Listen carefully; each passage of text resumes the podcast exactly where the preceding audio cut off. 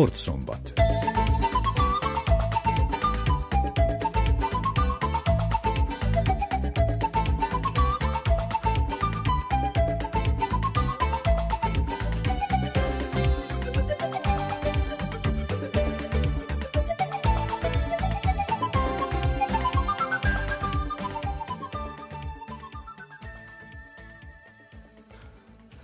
Sportrovat nevében boldog új évet kívánok a kedves hallgatóknak, Szabó András vagyok.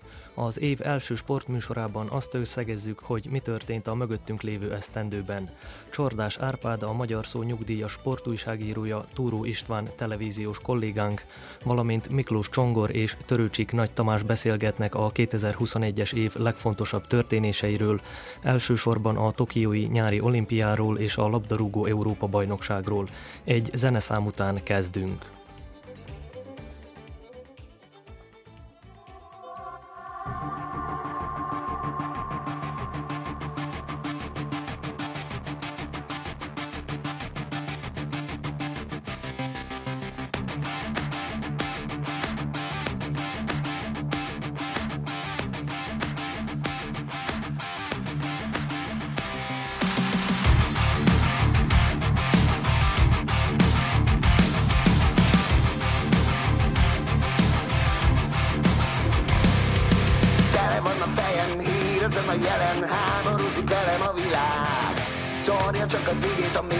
a cserét, behatol a szemeimen át. Betömi az agyam, elveszítem magam, bárul leszek rád, csak a tét. A félelem az alap, abba beleragad, minden, ami beleadagolt. Támad az ujjatom, nézem és hallgatom,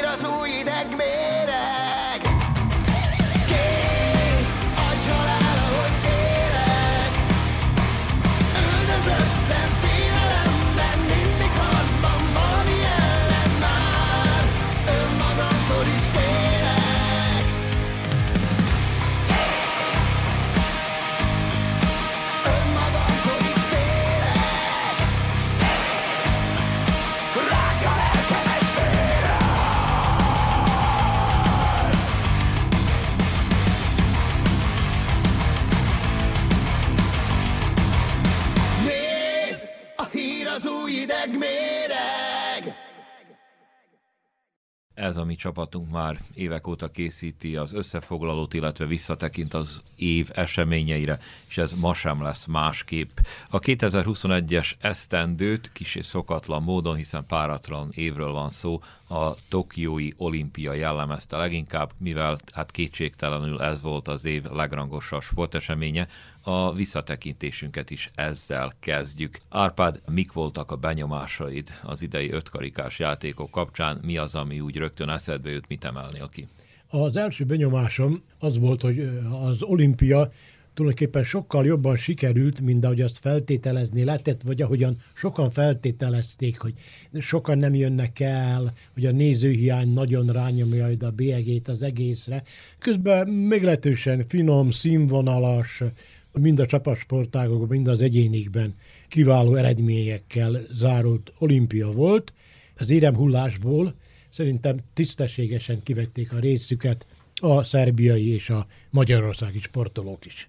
Idén azért hozzáfűzném, hogy több vajdasági sportolótól hallhattuk, és többektől értesültünk a médián keresztül, hogy azért a sportolók helyzetét nagyon-nagyon megnehezítették a különböző hát, intézkedések, szigorok. Hát itt akár gondolhatunk Macskovics Martinékra, de ellen még majd később visszatérünk. István, neked mi az első benyomásod erről az olimpiáról? Az első szokatlan dolog az, hogy egy páratlan évben volt, tehát nem szökő évben, legalábbis amióta 1896-ban Pierre de Coubertin megalapította ugye, a modernkori olimpiai játékokat. A másik dolog, amit ugye egy kicsit furcsálottam, hogy a, ugye a járványhelyzet miatt nem lehettek nézők. Tokióban abszolút nem lehettek, de egyes helyszíneken. Tehát ke, helyszíneken akkor ott lehetett néhány néző, de csak hazai, vagyis japán néző lehetett. Ugye a külföldieket nem engedték be, de így ahogy Árpád is mondta, hogy sokkal jobban sikerültek, mint ahogy ezt mi vártuk versenyek is igencsak színvonalasak voltak, habár valóban sok sportoló nehezményezte azt, hogy lemondták az utolsó pillanatban szinte a 2020-ban az olimpiát, és ezért például néhányan nem is tudtak, például Nemes Viktor nem is tudott kijutni, mert amikorra készült, akkor kirobbanó formában volt, és a 2021-ben pedig áprilisban, amikor voltak ezek a szófiai selejtezők, a világ selejtezők, akkor hát az elődöntőben megtorpant, ugye és erre, nem erre tudta... sokan panaszkodtak, a formaidőzítéssel nagyon Igen. sok gond volt, egy, uh-huh. még lelkileg is, akár vajdaságiak is elmondták, hogy tehát egészen más, amikor az ember úgy betempírozza, fölkészült testileg, lelkileg. Tehát ez a halasztás és ezek a Covid intézkedések megnehezítették a dolgot, de persze egyetértek veletek, hogy így utólag úgy tűnik, hogy egy jó olimpiát tudhatunk magunk mögött. Így Árpád, esetleg hozzáfűzöl? Tudod, ez a kibeszélések nagyon érdekes mindig, mert akkor mit mondjon egy Karsten Warholm, aki fantasztikus világcsúcsot futott, hogy, hogy ő tudott formát időzíteni, tehát akkor hogy tudtak ők formát időzíteni? Tehát lehet az, csak azt nem szabad azt mondani, egy... hogy jaj, most ez most nem jó. Volt, akinek megfelelt, hogy egy évvel halasztották az olimpiát, és volt, akinek kevésbé. Mondjuk rá nekem Igen. itt hosszú Katinka jut eszembe, aki 2020-ban még ugye verhetetlen volt 6-7 éven át. Az volt ugye a hetedik év, hogy szinte a vegyes úszó számokban nem lehetett legyőzni, és én nekem meggyőződése, hogy ő 2020-ban megnyerte volna a két vegyes úszó számot az olimpián. Tehát vannak nyertesei is, illetve vannak vesztesei is ennek a halasztásnak. És ezzel már rá is tértünk az eredményekre. Én is hosszú Katinkát jegyeztem fel, illetve az egyik eredményét, hogy mondjuk 200 méteres hátúszásban csak 20 volt, tehát ez az olimpia rendkívül érdekes eredményeket hozott, és ha már a magyaroknál tartunk, elmondok egy érdekességet, utána folytatjuk az eredményismertetőt, hogy Mohamed Aida törvívó csúcsod döntött, hiszen 45 évesen hetedik olimpiáján lépett Pástra, ilyen formában tehát ez magyar csúcs. Tamás, kérlek folytasd a benyomásaidat. Hát ami az eredményeket illeti, talán kezdjük az érem táblázattal. Kettős versenyfutás volt az Egyesült Államok, illetve Kína között, hogy kivégez az élen, és hát végül az amerikaiak egyetlen egy aranyéremmel megelőzték az ázsiaiakat. Az USA 39, Kína pedig 38 aranyéremmel zárta Tokiót. A legeredményesebb versenyző egy amerikai úszó Caleb Dressel volt, aki 5 aranyérmet nyert. Mindenképpen ki kell emelni, hogy Magyarország az előkelő 15. helyen végzett az éremtáblázaton. Ugye az előző olimpiákon is gyakran előfordult, hogy Magyarország a top 15-be vagy a top 10-be is akár bekerül, de ez a hat arany, illetve 7-7 ezüst és bronzérem szerintem egy kitűnő eredmény megnéztem, tehát azok az országok, amelyek Magyarország előtt végeztek az éremtáblázaton, kettő kivételével mind jóval népesebb országok, és hát ugye egyértelmű, hogy egy amerikai vagy egy kínai ö, válogatott több érmet nyer az olimpián, mint egy ö, olyan ország, ugye, ahol kevesebb lakos van, tehát lakosság arányához tekintve is Magyarország kitűnően szerepelt. Én azt hiszem, hogy fel lehetne sorolni az aranyérmeseket, ugye kardvívásban Szilágyi Áron, ő sorozatban harmadszor nyerte meg az olimpiát az egyéni számban, és hát Párizsban 2024-ben is esélyes lesz. Aranyérmes lett Milák Kristóf 200 méteres pillangóúszásban, Kopasz Bálint a kajakozó királyszámát az 1000 méteres egyéni számot nyerte meg nagy fölénnyel, és hát rajta kívül még egy kajakozó Tótka Sándor is az első helyen végzett, még pedig a sprint számban 200 méteren, illetve a dobogó legmagasabb fokára felállhatott birkózásban Lőrinc Tamás kötött fogásban 77 kg-ban. Érdekesség, hogy ugye mind egyéni számban, tehát mind férfiak nyerték az olimpiai aranyérmeket Magyarországnak. Csapatban egy női egység állhatott fel a dogbogó tetejére, mégpedig a női kajak négyes Kozák, Csipes, Kárász, Bodony felállásban, tehát így született meg a hat magyar aranyérem Tokióban, illetve a sok-sok ezüst és bronzérem közül egyet emelnék ki, még pedig Berec Zsomborét, aki vitorlázásban nyert Magyarországnak olimpiai erő ezüstérmet, azt hiszem ez is kuriózumnak számít. Esetleg hiányzik-e számodra valaki az érmesek sorából? Itt hosszú Katinkát talán említettük már, még valaki eszünkbe jut-e, hogy még hozzáadhatott volna esetleg a magyarokhoz? Magyar hát mindenképpen, mindenképpen hosszú Katinka az szerintem, akitől érmet vagy érmeket vártunk, illetve várt a, a, a szurkoló tábor, de hát ez, ez az olimpia nem, nem sikerült neki. Egy árnyalattal jobb eredményt vártam az úszásba, nem gondoltam, hogy csak Milák lesz érmes. Csodálom, hogy a magyarok nem nyertek sportlövészetben egyetlen egy érmet, pedig tényleg esélyesek voltak, különösen Péni István, szóval néhányan tényleg elrontották szerintem. Nem csak, hogy gyöngébek voltak, hanem el is, el is rontották a szereplést. István? Azt sajnálom, hogy említette Tamás, ugye Lőrinc Viktort, vagyis Lőrinc Tamást, igen, aki aranyérmes lett. Öccsének, Viktornak nem sikerült szintén aranyérmet szereznie, hogy akkor mind a két, hogy a testvérpár, mind a kettő tagja aranyéremmel távozzon Tokióból, de azért Viktor is azért ezüstérmes lett, úgyhogy akkor mégis Nem sikerült. Az, az, az is nagyon-nagyon jó teljesítmény. Ami a hazai sportokat, hazai versenyzőket illeti, melyik te kezdi? Tamás? Szerb válogatott a 28. helyet szerezte meg az érem táblázaton, és hát három aranyérmes versenyző utazott el Tokióba.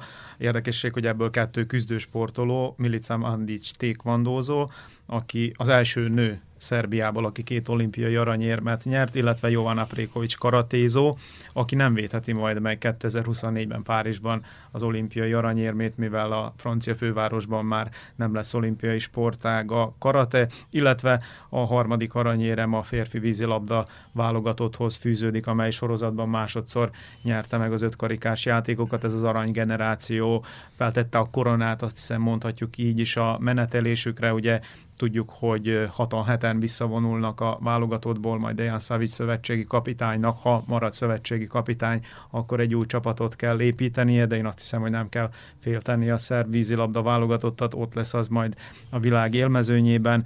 Az ezüstöt Damir Mikec sportlövő nyerte, egy másik sportlövő Milenko Szebic a harmadik helyen végzett, Tikvannóban is született egy bronzérem Tiana Bogdanovics révén. Érdekes volt figyelemmel kísérni az utcai kosárlabda a 3 a 3 három elleni kosárlabdát Tokióban, ott is a harmadik helyen végzett a szerb válogatott, noha sokan úgy gondolták, hogy, hogy aranyérmesek lesznek, a harmadik fokára állhatott fel a dobogónak a női röplabda válogatott, és egy birkózó, egy honosított birkózó Zurabi Datunasvili, aki az olimpiai bronzérem mellett idén Európa bajnok és világbajnoki címet is nyert. Kapcsolódnék, a, Tamás említette a 3x3-as kosárlabdát. Itt is bebizonyosodott az az ilyen íratlan szabály, hogy kétszer ugyanazt a csapatot nem veri meg valaki. Tehát ha két ugyanolyan erőségű csapat kétszer találkozik úgy ugyanazon versenyen, akkor általában az egyiket az egyik, a másik meccset a másik nyeri meg, és ez így történt a 3x3-as kosárlabdában is, ugyanis az oroszokat ugye előbb legyőztük, és utána pedig a, az elődöntőben kikapott a nagy, nagyjából újvidéki ugye, egyénekből álló csapat, kikaptak a, az elődöntőben, úgyhogy így sikerült. Így sikerült. Hát ami a birkózást illeti, itt valóban ugye Zurabi Datunasvili bronzérme a legjobb. Kicsit lehet, hogy bal szerencséje volt, de végül sikerült a bronzérmet megnyernie, utána később a világbajnoki címet megnyerte, ugye a világbajnokságon, de... Datunasvilinak jó éve volt. Igen, és, és Európa bajnoki címet is szerzett, úgyhogy ami, a, ami a, így a birkózást illeti, utána később esetleg szólhatunk ugye a többi versenyről is.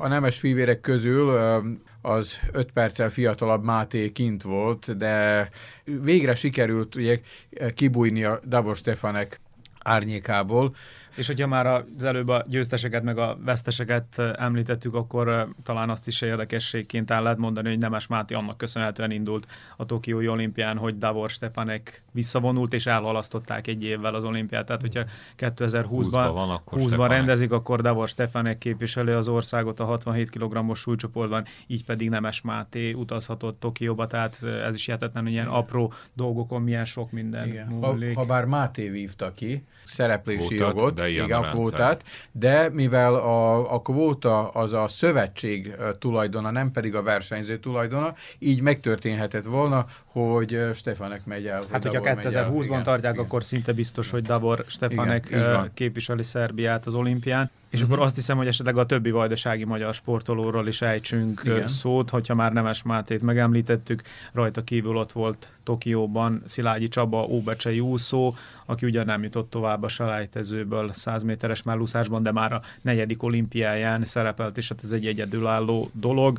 Ott volt a szabadkai evezős Macskovics Martin, aki ugye az Egyesült Államokban tanult, és hát onnan tért vissza. Ő olimpiai döntőt evezett, csongort készítettél vele interjút, azt követően, hogy hazaérkezett Tokióból, és hát az az érdekesség, hogy csalódásnak minősítette az ötödik helye, de talán erről te egy kicsit bővebben. Ők nagyon készültek, és amikor egy hónappal az olimpia után beszélgettünk, még Martin akkor is nagyon fel volt pörögve. Hát ez az az eset, amiről beszéltünk a, rögtön az elején, hogy ő nekik nagyon nem jött be ez a Covid helyzet, elsősorban azért, mert a időben megérkeztek Japánba, de két héten karanténba kerültek, egyszerűen nem tudtak edzeni, nem hogy együtt, hanem még külön-külön se. Tehát Úgy, a társa pozitív lett. Társa ugye? pozitív Igen. lett, társa Vászics pozitív lett de én nagyon bízok benne, hogy ez a páros Párizsban három év múlva bizonyítani fog. Itt a Covid kapcsán úgy érzem, hogy meg kell említenem, illetve a bizonytalan helyzet miatt még Kajdócsi Tamást is, aki nem jutott ki az olimpiára, volt rá esélye, de pont a járványhelyzetnek köszönhető kaotikus állapotok miatt, és hát a Nemzetközi Súlyemelő Szövetségben, meg a hazai Súlyemelő Szövetségben is vannak nem letisztult dolgok, de mondjuk konkrétan én Martint is sajnáltam, meg sajnáltam a Kajdocsi Tamást is, mert ő is, mint fiatal sportoló, még lesz neki esélye, és hát még Tamás mondatához kapcsolódva, ugye Szilágyi Csaba ezzel körülbelül befejezte pályafutását, de Árpád kolléga járzi, hogy mondana valamit, és ő rajta is van a sor, hogy szóljon a szerbiai eredményekről, olimpikonokról. Ahogy a magyar sportolóknál említettük azokat, akik gyöngében szerepeltek, mint hogy elvártuk volna, ilyen volt a szerb válogatottban is. Érdekes, hogy volt, nem is tudom pontosan hány negyedik hely, a női kosárlabda válogatott, amelyet én esetleg nem is vártam az elődöntőbe, de mondjuk ez jó eredmény, akkor az Ivana Spánovics, akitől föltét, mindenképpen többet lehetett volna várni, amit a selejtezőben mutatott is. A teniszben a Djokovic, aki ugye Kétszer elődöntőt is. játszott egyéniben és párosban is, és lemaradt mind a kettőben és ott van a Zoran Arunovics, a sportlövő, aki azt már harmadszor lőtt olimpián negyedik helyet. Úgyhogy hihetetlen. Egy, mi egy most csapatban, illetve párosban, de volt kétszer egyéniben negyedik hely, úgyhogy nem tud se, se érmet nyerni. Djokovicot sokan el is ítélték, úgy mondta, hogy cserbe hagyta páros társát, úgy tudom Nina Stojanovicsal volt kint. Igen, hát ő az az egyéni bukása, botlása, nem tudom, hogyan nevezzem, az amikor egyszerűen 6-3-3-1-es vezetésről, tehát a, ott volt egy-két lépés, úgy mondjuk a döntőtől, és úgy elvesztette azt a meccset Alexander Zverev ellen, tehát az annyira kikészítette, most látszott már a Carreno ellen egyéni meccsen is, hogy nincs játékban, hogy ő legszívesebben ki tudja, hol lenne másod, ezért a párosban nem is indult, nem is akart indulni. Most ott hagyta a páros társát, Istenem, minden esetre nem, Pedig volt, azt nem volt szép. Nekem ez azért volt furcsa, mert Djokovic arról híres, hogy úgymond fejben ő a legerősebb. Tudod, ez volt ilyesmi, és nagyon híresek az emberek sok mindenről, csak amikor a nagyon fontos esetekben előfordul, hogy mégse úgy állnak a dolgok, Nem sikerül hogy nem mindig. sikerül mindig. Hogyha ő tízből nyolcszor azt csinál, akkor azt mondják, hogy nagyon erős, de kétszer nem jön be mondjuk, ugye? És akkor az, az fájó pillanat, mert mondjuk ő nagyon szeretett volna olimpia aranyat nyerni. Én különben el se küldtem volna, el se mentem volna az olimpiára az ő helyében, mert nekem sokkal nagyobb eset lett volna, hogy fölkészüljek a US Openra, hogy megnyerjem az év mind a négy nagy tornát. Az biztos nem csinálja még most nagyon sokáig senki. Most az olimpia arany, az teniszezőknél ez nem a csúcsa olimpia arany- aranyat nyerni. Sokkal nagyobb egy Wimbledon, egy Grand Slam torna, mint az olimpia. Térünk egy kicsit vissza a vajdasági magyar sportolókra, kimaradt Pető Zsolt Temerini, asztali teniszező, akinek harmadik neki- nekifutásra sikerült kijutnia a Tokiói olimpiára, ő ugye egyéniben az első fordulóban kiesett, de hát az a csapatverseny az, ami igazán érdekes volt ö, asztali teniszben Tokióban. Ugye a brazilokkal játszottak az első fordulóban, a nyolcad döntőben, és hát egy rendkívül izgalmas meccsen 3-2-re veszítettek, úgyhogy ugye az asztali tenisz az ritkán kerül a TV képernyőkre, de vasárnap délelőtt négy órán át közvetítette az állami televízió az asztali tenisz meccset. Nagyszerű pontokkal, labdamenetekkel, tényleg egy színvonalas mérkőzés volt, tehát apróságok döntöttek a brazilok javára, úgyhogy, úgyhogy mindenképpen egy kicsit a, az asztali tenisz is figyelem középpontjába került, és hát a négy vajdasági magyar, tehát Pető Zsolt, Macskovics, Martin Szilágyi Csaba, Nemes Máté mellett a magyar válogatottban is volt vajdasági magyar versenyző, még pedig a zentai származású úszó Szabó Sebastián, akinek egyéniben nem sikerült a döntőbe jutnia, de hát az idő az neki dolgozik, én azt hiszem Szabó Sebastián 2024-ben Párizsban majd erősebb lesz, jobb eredményeket ér el, és hát hogyha már az ő nevét említettük, akkor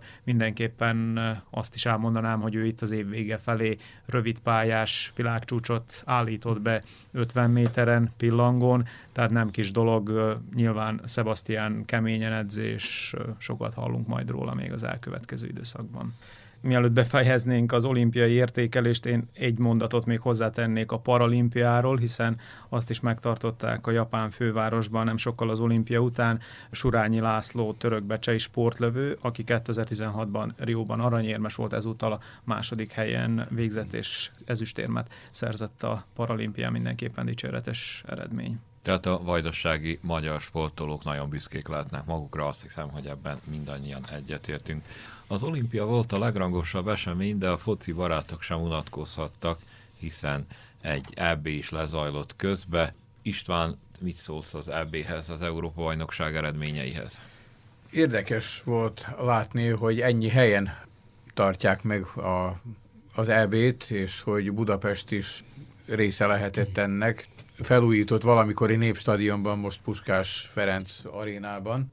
Végül az olaszok talán várhatóan is megszerezték a bajnoki címet, ugyanis szinte végig meneteltek a, az egész EB-n, hogy mondjam, és a rájuk nem jellemzően támadóbb futballt játszottak, mert a, a, az olasz focira korábban az ilyen, megszerezzük a vezetést, és akkor tartjuk az eredményt, elv volt érvényes, de ez most teljesen másképp festett. Az olaszok valóban tetszetős futballal álltak elő ezen a vb különösen amióta Mancini vette át a szövetségi kapitányi posztot, úgyhogy remélem, hogy a továbbiakban is ilyen tetszetősebb focit játszanak majd, nem pedig az a, amit a, ami ott a 70-es évek, igen, már a 70-es évektől egészen idáig jellemző volt rájuk ez a visszafogott, inkább védekező foci. A döntő szerintem nem csak arról marad emlékezetes, hogy az olaszok 11-es párbajban legyőzték a házigazda angolokat a Wembley stadionban, hanem arról is, hogy a döntő előtt hatalmas botrány volt, hiszen a a jegy nélkül maradt angol huligánok, mert hát nem hívnám őket szurkolóknak, megpróbáltak bejutni a stadionba, és hát egymást taposták, egymás hegyén hátán próbáltak meg bejutni a döntőbe, ott a finálé előtt még az is szóba került, hogy esetleg később kezdik a döntőt, vagy elmarad, mert tényleg sokan megsérültek, nagyon csúnya jeleneteket láthattunk, és hát a csoportmérkőzések során is volt egy nagyon csúnya jelenet, ugye, amikor Christian Eriksen, Dán futbalista összeesett, és végül is az egyik csapattársának, meg utána az orvosoknak a gyors beavatkozása kellett ahhoz, hogy életben maradjon, ugye infartust kapott a mérkőzés közben, mert szerencsére ez a történet jól végződött, pár napra rá már kiengedték a kórházból, szívritmus szabályzót kapott a törvények értelmében Olaszországban, ugye az Inter a, volt a klubcsapata, ott nem focizhat profi szinten ilyen szívritmus szabályzóval, viszont Dániában már edz, Christian Eriksen, és hát hogyha minden jól megy, akkor egy Dán csapatban tudja majd folytatni profi pályafutását. Térjünk egy kicsit a magyar foci válogatottra is, hiszen már az is elég nagy dolog volt, hogy ugye kijutott az Európa bajnokságra, ott pedig derekosan helytált a magyar válogatott a halálcsoportban. Az első meccsen Portugália volt az ellenfél a Puskás arénában, és hát egészen a 84. percig ugye 0-0 volt az állás, aztán végül Ronaldoék 3-0-ra győztek. A címvédő és Európa bajnok Portugália után a világbajnok Franciaország volt a következő ellenfél, szintén a Puskás arénában, és hát a magyar foci válogatott egy bravúros egy-egyes döntetlent játszott a 2018-as világbajnok Franciaországgal, utána pedig következett a 2014-es világbajnok Németország. Magyarország kétszer is vezetett 1-0-ra, illetve 2-1-re, ami a továbbjutást eredményezte volna, de végül a németeknek ugye sikerült kiegyenlíteni, így 2-2 lett Magyarország negyedik lett a csoportjában, de hát én azt hiszem, hogy meg kell emelni a kalapot a magyar futballistának Nehezebb előtt. csoportban nem is kerülhetett volna, ez igazi klasszikus halálcsoport volt. Árpád, te mi szóltál a foci AB-hez? Meglepetés, érdekesség? Kicsit rontja szerintem a, ennek a szép magyar eredménynek a fényét, hogy a halálcsoport többi csapata nem csinált semmit végül. Utána mindenki kiesett mindegyik, a... szép, mindegyik nagyon gyorsan Kiesett a nyolcad döntőben, igen, érdekesség. döntőbe, úgyhogy ez miatt nem, most nem lehet azt mondani, hogy ja, éppen a nagy formában levő nagy nevű válogatottakkal játszottak jól, ha egyik se volt, egyik se tempírozta úgy a formát, ha már az előbb emlegettük a 2020-ról áthozott versenyen a formaidőzítést, ez is ugye ugyanaz az eset. No, de egy német csapat, vagy egy portugál csapat, vagy ez azért mind, mindig tekintélyt parancsol. Persze lehetséges, hogy a következő eb majd a németek, a következő vb n a franciák, szóval ez, ezek vált, egy, nem nyernek minden alkalommal, váltakozik egy négy-öt európai ország, Spanyolországgal, Hollandiával még talán együtt, akik négy-nyolc évenként valamit csinálnak, vagy eb vagy vb n úgyhogy valószínű, hogy legközelebb már majd ezek a halálcsoport tagja is ott lesznek. Ha most mire lesz képes majd Magyarország négy vagy nyolc év múlva, Hát azt nem tudom, mert a VB sajnos hát nem jutottak ki a VB-re a nagyszerű EB eredmény után sem. Így még egy érdekes dolog a magyar válogatottal kapcsolatban, hogy tehát nem csak az EB sorsoláson nem volt uh, szerencséjük, hanem most a jövő évi Nemzetek Ligája sorsoláson sem, ugye is három korábbi világbajnokkal kerültek, ugye olasz, az olaszokkal, a németekkel és az angolokkal kerültek egy csoportba. Igen, egy újabb halálcsoport,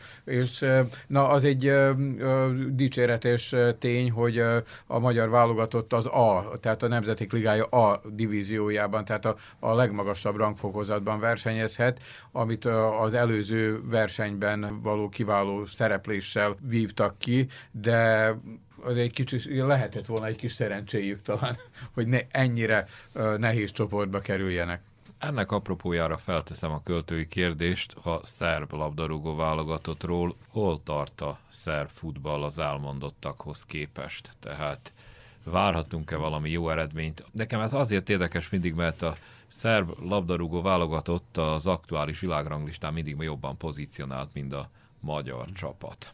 Radomi Rantic, amikor, amikor kijuttatta a csapatot a 2010-es VB-re, és utána ott a VB-n sajnos nem sikerült jó szerepelni. Utána volt egy néhány szövetségi kapitány, aki nem tudott lelket verni a, a válogatottba, ez úgy látszik, hogy most Dragan Stojkovicsnak sikerült, ugyanis amióta ő vette át a válogatottat, szinte nem, nem lehet ráismerni a csapatra. Jó, azt tudni kell, hogy Dragan Stojkovics ugye kiváló játékos is volt, és akkoriban, amikor ő játszott, ugye a Árpád emlékszik a 90-es VB-re, amikor a régi Jugoszlávia. Még a jugoszláv válogatottban játszott, például a spanyoloknak az a szabadrugás gól, adott szabadrugás gólja, de hát több dolgot is, tehát ő volt a, a válogatottnak úgymond a motorja, az esze. No, de ami fontos dolog, hogy úgy látszik, hogy jó edző is, mert nagyon gyakran Igen. látni azt, hogy egy jó focista elmegy edzősködni és lebőg, ez a nemzetközi Igen. porondon is napi szinten történik. Abszolút igazság, hogy ha valaki jó játékos volt, az nem biztos, hogy jó edző is lesz, és nem biztos, hogy valaki jó játékos volt, de kiváló edző volt, például Ljubko Petrovics, aki az Osziékben játszott annak idején, ugye és nem volt valami... Szerény még, teljesítmény, de viszont... Szerény teljesítmény, de például voltak azért még nagy játékosok és edzők, például Ivica Osim, annak a 90-es válogatottnak a szövetségi kapitánya játékos korában is kiváló játékos volt. Tehát te úgy látod, hogy a szerv válogatott nem áll rosszul most. Most ezzel, ami, igen, amióta, amióta Stojkovics vette át a válogatott irányítását, azóta szerintem, még hát meg is mutatták, ugye, hogy egyre jobban játszanak és ez, amit a válogatott mutatott a Portugália elleni, ugye a vb selejtező utolsó meccsén, hát egyszerűen nem ismertem rá a csapatra, és mondom, ember mondom, ez olyan, mintha egy bajnokok ligája mérkőzést lát, néznék, nem pedig, nem pedig a szerbiai válogatottat, akit megszoktuk, hogy egy kicsit lazsálnak. Itt meg azt láttam, hogy 90 percig, tehát hajtanak, hajtanak, hajtanak. Jó, az is igaz, hogy ezek a játékosok mind külföldön játszanak, és a, a topligákban játszanak, tehát a profik. abszolút profik. Kellett egy valaki, aki annyira motivál, annyira tudja őket motiválni, hogy a válogatottban is kiváló teljesítményt nyújtsanak. Árpád? Stojkovics eredménye abból ered, hogy ő kapott egy csapatot, egy keretet, amelyet más kapitányok már megpróbáltak összeszoktatni, játszatták, sok játékos igazából a keretben volt, és nem, nem volt állandó 11, kezdő 11, és a Stojkovics ezt úgy látszik, hogy látta, hogy tulajdonképpen abból a 20-30 játékosból melyek azok, melyik az a 15-16, akik alapja ennek a csapatnak, akiket forszírozni kell, és akiket megfel valami irányítása, nem tudom pontosan mi az ő titka, nem is tudhatom, de szinte rávette őket, hogy úgy foszízanak, ahogy valójában tud, tudnak. Mert nem volt egyáltalán sohasem vitás, hogy a szerb csapatban jó focisták vannak, csak ők nem voltak sohasem csapat, válogatott. A klubjaikban jók voltak, aztán együtt játszottak a válogatottban, akkor nem voltak sehol se. Egy jó meccs, három rossz. Szolid meccs, négy rossz. Most valahogy a Stojkovics összeszedte őket, nem tudom, hogy a következő versenyeken majd mi lesz. Hogy kiderül, hogy ez tartós, vagy pedig átmeneti esemény volt, hogy kifulladnak-e ebből a nagy, ebből az egy hurrá után kifullad a csapat, vagy nem. Mert most már a közvélemény is ugye eredményeket vár tőlük.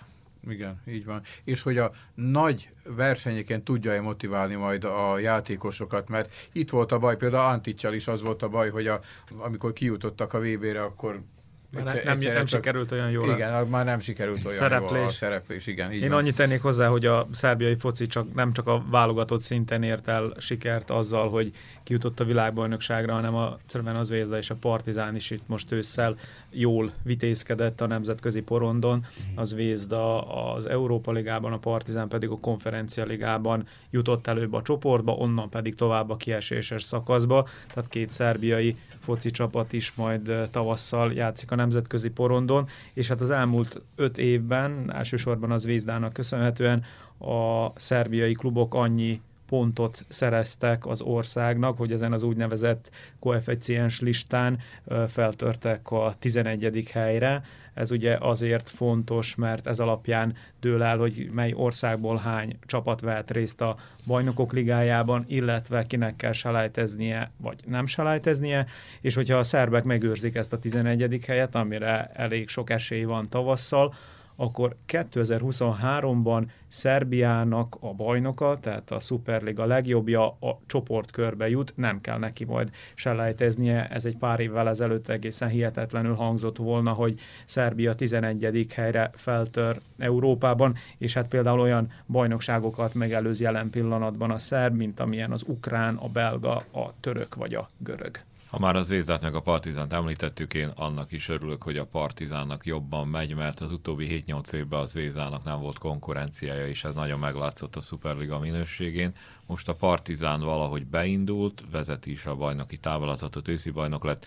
Én bízok benne, hogy ez az egészséges versengés hát majd kihat a liga minőségére, mert azt is tudjuk, hogy erős liga nélkül sohasem lesz igazi jó utánpótlás, illetve igazi jó válogatott ha bár persze mostani válogatottunk is légiósokra alapszik. Ha már a B-at említjük, akkor térjünk át erre, hiszen azért voltak nagyon jó meccsek. Hogyan is zajlott az a bizonyos tavaszi döntő? Két angol klub küzdött meg egymással ebben a tavaszi döntőben, a Chelsea és a Manchester City némi meglepetésre a londoniak, tehát a Chelsea győzött egy nullára az új edző, a német Thomas Tuchel vezetésével. Az Európa Ligában is volt egy angol klub, pedig a Manchester United, amely egy-egyre mérkőzött a spanyol Villarreal-lal, és hát ami érdekes, hogy utána büntető párbajban dőlt el a párharc. 11 büntetőt rúgtak a játékosok, tehát egészen odáig eljutottunk, hogy a kapusok is rúgtak egymásnak 11-est, és hát végül a spanyolok győztek, tehát a Villarreal nyerte az Európa Ligát. Az átigazolási piacon is sok érdekes dolog történt a nyáron. Ronaldo például a Juventusból Manchesterbe került a Unitedhoz, Messi pedig Barcelonából Párizsba, a Paris Saint-Germainhez igazolt, tehát napjaink két legismertebb játékosa klubot váltott. Ha már Barcelona, akkor említsük meg azt is, hogy a klubnak több mint egy milliárd dolláros adóssága van, csak nem másfél milliárd, tehát elképzelhetetlen, hogy ez mennyire, mennyire sok pénz, és hogy a katalánok ebből hogy fognak kilábalni, azt én bizony nem tudom.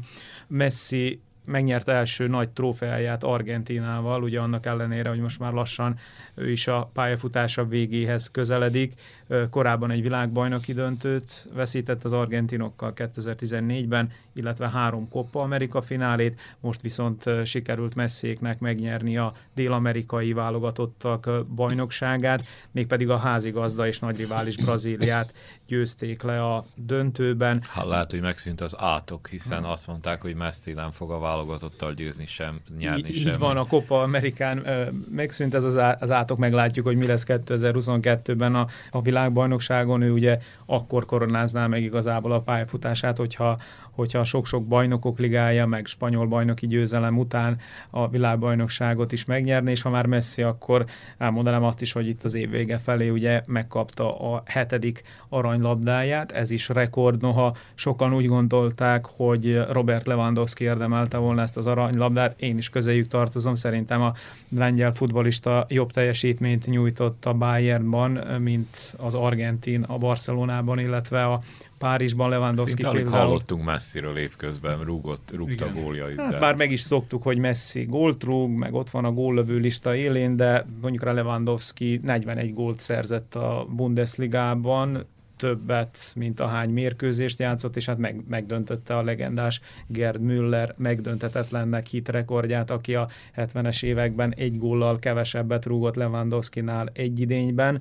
A Bayern az ugye megnyerte a német bajnokságos sorozatban 9. alkalommal, a Juventus nem nyerte meg zsinórban a tizediket Olaszországban, ugye a Juve elveszítette az Inter elleni versenyfutást.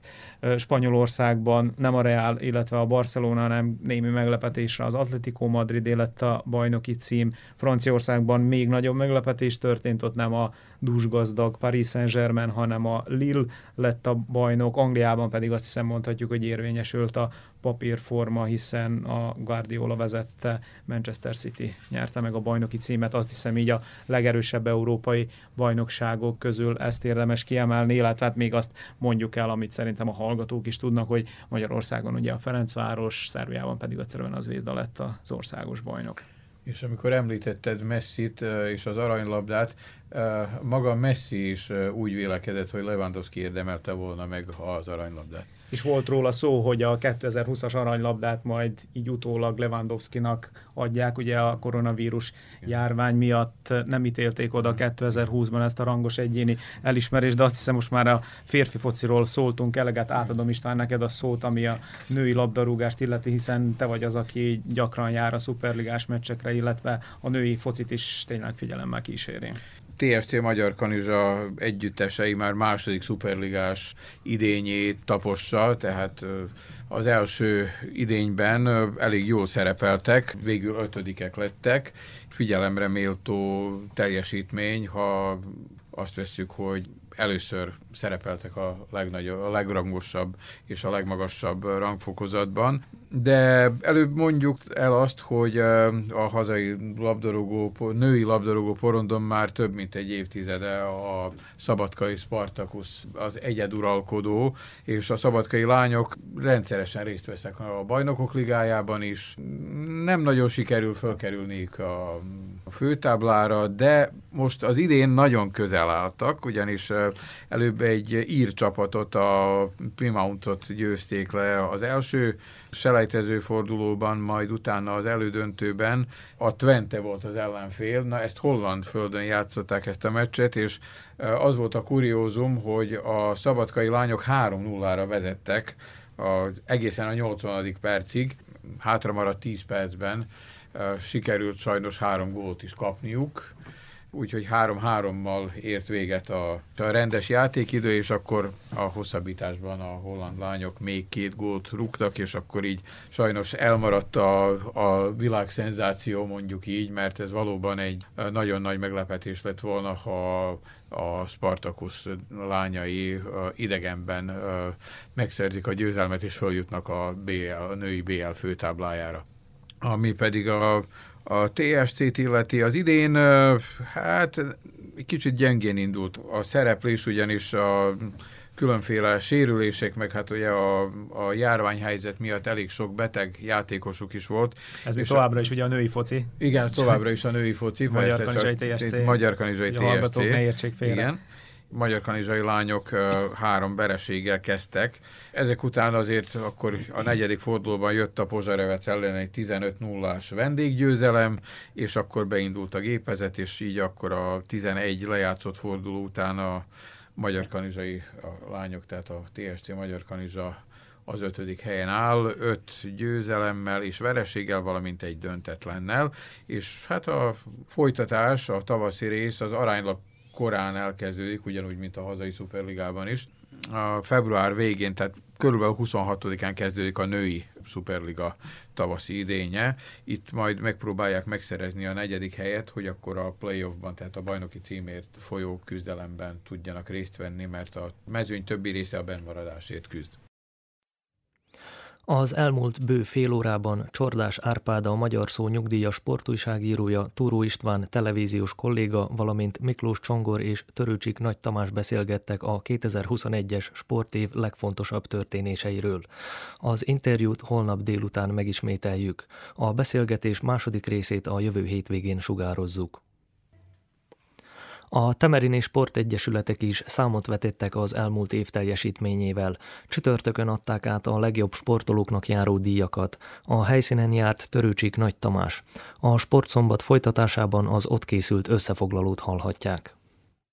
Nedeiko Gyukic, a helyi sportszövetség elnöke azt emelte ki, hogy a járvány ellenére a temeréni sportolók sok helyre eljutottak 2021-ben és sikeresen is szerepeltek. Kraj godine je uvek period kada mi sportisti sumiramo rezultate. Az év vége az a periódus, amikor mi sportolók összegezzük az eredményeket. A járvány ellenére a temerini sportolók sok versenyre eljutottak, és jelentős eredmények is születtek. Ennek alapján döntöttünk arról, hogy kikérdemlik ki az év legjobbja elismeréseket. Kiemelném még, hogy évről évre növekszik az a pénzösszeg, amelyet a község a sport életre szán. Megígérem, hogy a jövőben még jobb eredményeket rezultate érünk el, mint eddig. Da ćemo i u buduće postizati još bolje rezultate nego do sada.